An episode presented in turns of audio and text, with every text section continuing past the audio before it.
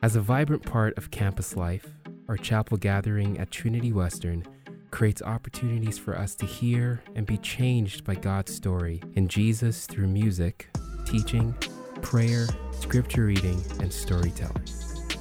We're glad you're listening in today. We hope that you encounter God's heart for you and the world.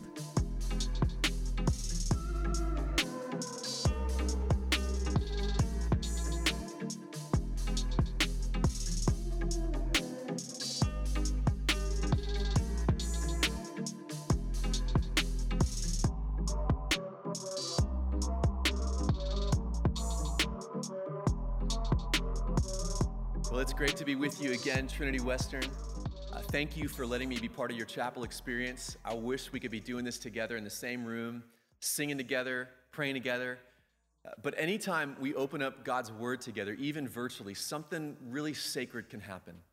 And in the mystery of how God works, we're, we're kind of grafted together as this one body, one church, one family. So I'm grateful for that, and, and let's just jump into the scripture.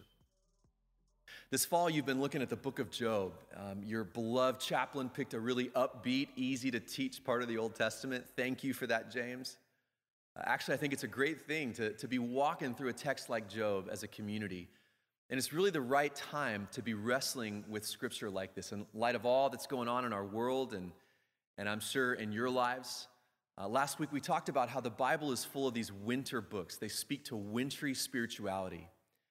And, and it's been helpful um, to me no, in, in, this, in these days. No, no question, this has been the hardest six months I've ever been through as a pastor.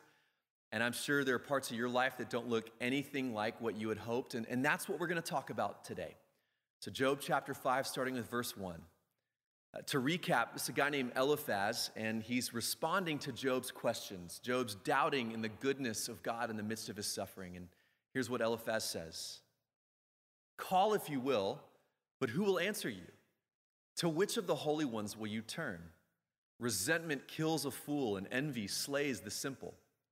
I myself have seen a fool taking root, but suddenly his house was cursed. His children are far from safety, crushed in court without a defender. Verse 5 The hungry consume his harvest, taking it even from among thorns, and the thirsty pant after his wealth. For the hardship, hardship does not spring from the soil, nor does trouble sprout from the ground. Yet man is born to trouble as surely as sparks fly upward. Okay, that's not exactly a Sunday school kind of prayer, is it? Verse 8. But if I were you, okay, anytime someone starts a sentence with, but if I were you, that means they're going into advice mode.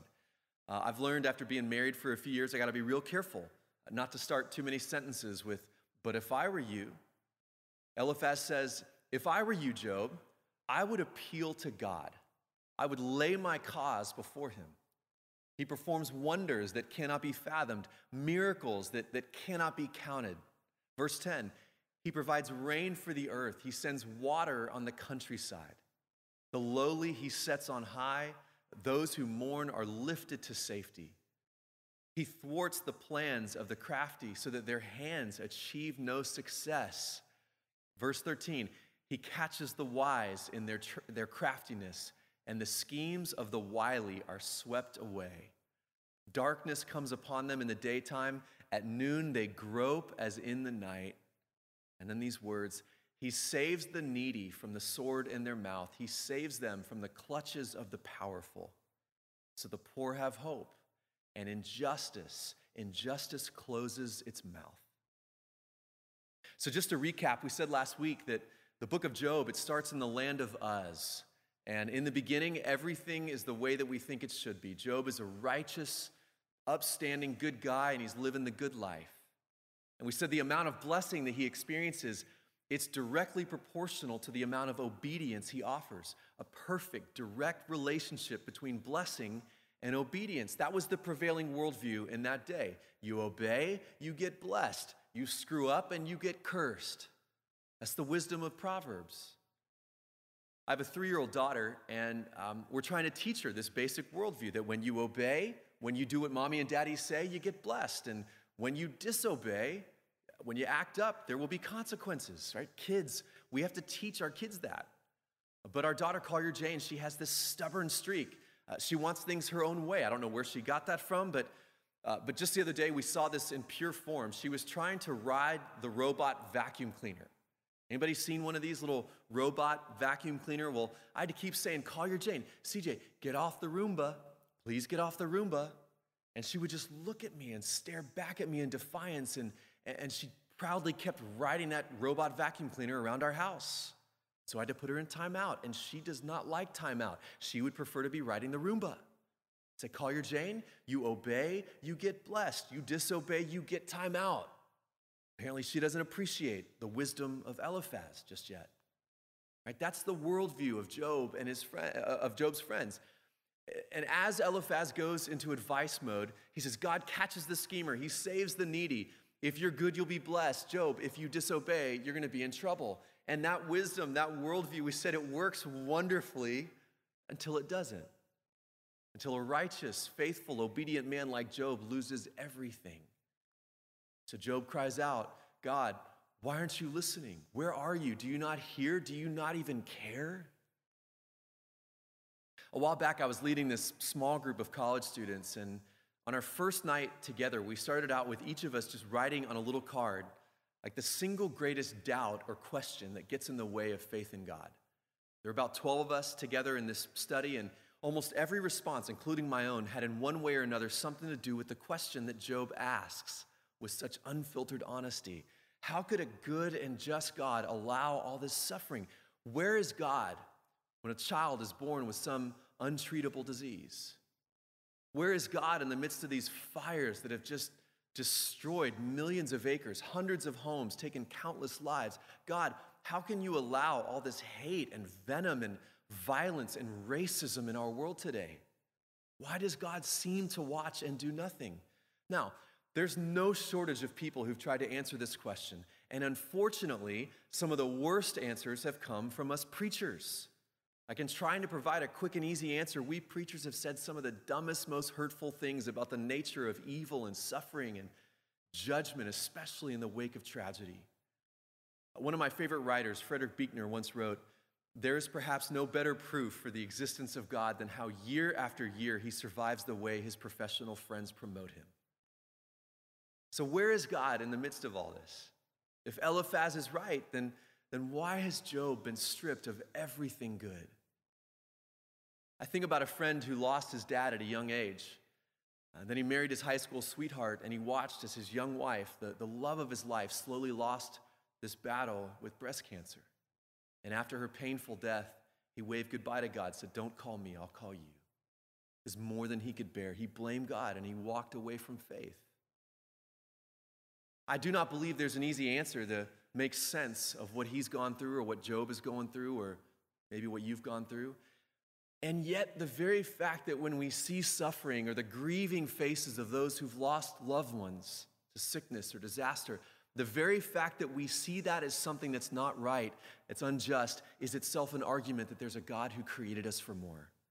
After all, where did we get this idea of just and unjust? If this world is just a random collection of colliding particles, on what basis do we believe suffering to be an unjust thing?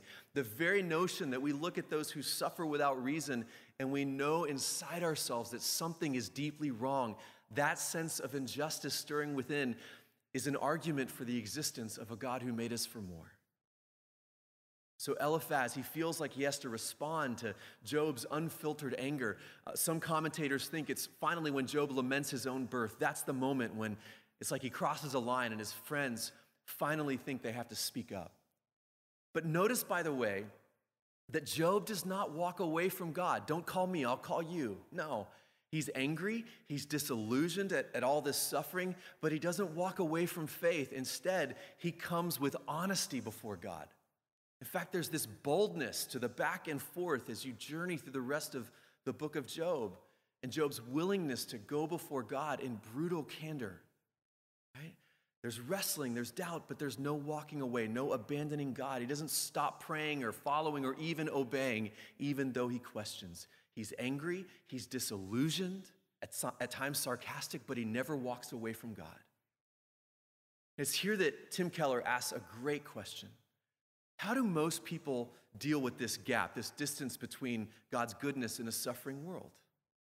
Well, on the one hand, you have people like Eliphaz who maybe grew up in church who say, You can't approach God in this way. You can't say the kind of stuff that Job says to God. You can't doubt or question. You just have to accept and believe. Then, on the other hand, you have skeptics who've so bought into the Enlightenment to reasoning our way out of any problem. And so the skeptic says, I can't understand how, how a good God could possibly allow this kind of suffering. Therefore, I'm not going to believe in him or her or it. I'm done with God. Don't call me, I'll call you. And see, Job doesn't take either of these paths. In one sense, he's far more honest than traditional religiosity. He brings his intellect, his emotion, brings all of it to God. He has the courage to confront the God of the universe.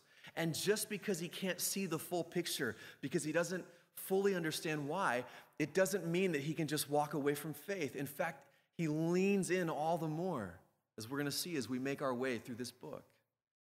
His questions about the gap, they end up shrinking the gap between Job and God. His honest questions about this gap end up shrinking the relational gap between Job and God. And then I start to think about my own life, how my response, how I would respond how would you respond to that kind of pain and suffering and injustice that you cannot outrun? And I realized just thinking about this over the last week that my own trust in God is so painfully dependent on circumstance. And so often I have built my faith and my identity on the scaffolding of achievements and possessions and comforts, and it's all temporary, and one day it'll all be gone. But see, once again, what we know and what Job couldn't yet see and what Eliphaz the Temanite couldn't yet see, we know that what Eliphaz said, it was actually true, but true in a deeper and more profound way than he could have ever imagined. That one day, one day the poor would have hope and the injustice Injustice would, would shut its mouth, and the needy would be saved, and those who are low would be lifted high, and those who mourn would have safety. Because one day, hundreds of years later, there would be another man like Job one who cried out to God, who cried out from his suffering, even on the cross. Why? God, why have you abandoned me? On the cross, Jesus was abandoned. He got the abandonment we deserve so that we would never be abandoned. So that now, even when we feel swallowed up by suffering or evil or injustice, even when we feel abandoned, we are not. That's the promise of the cross the hope of the resurrection, that Jesus took on our abandonment so that we would never be abandoned by God. And one day, one day, God will come again and He will put this broken world to rights. He will restore all things, and then we will know. Then we will know.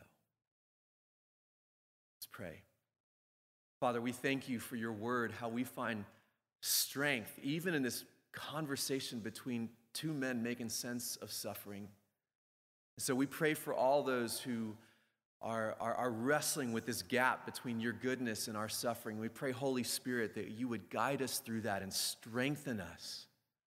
God, we pray that even just using those words that Jesus taught us, that you would deliver us from evil and that your kingdom of hope and restoration and justice would come more and more into our lives and into this world. We pray this in Jesus' name, and everybody said, Amen.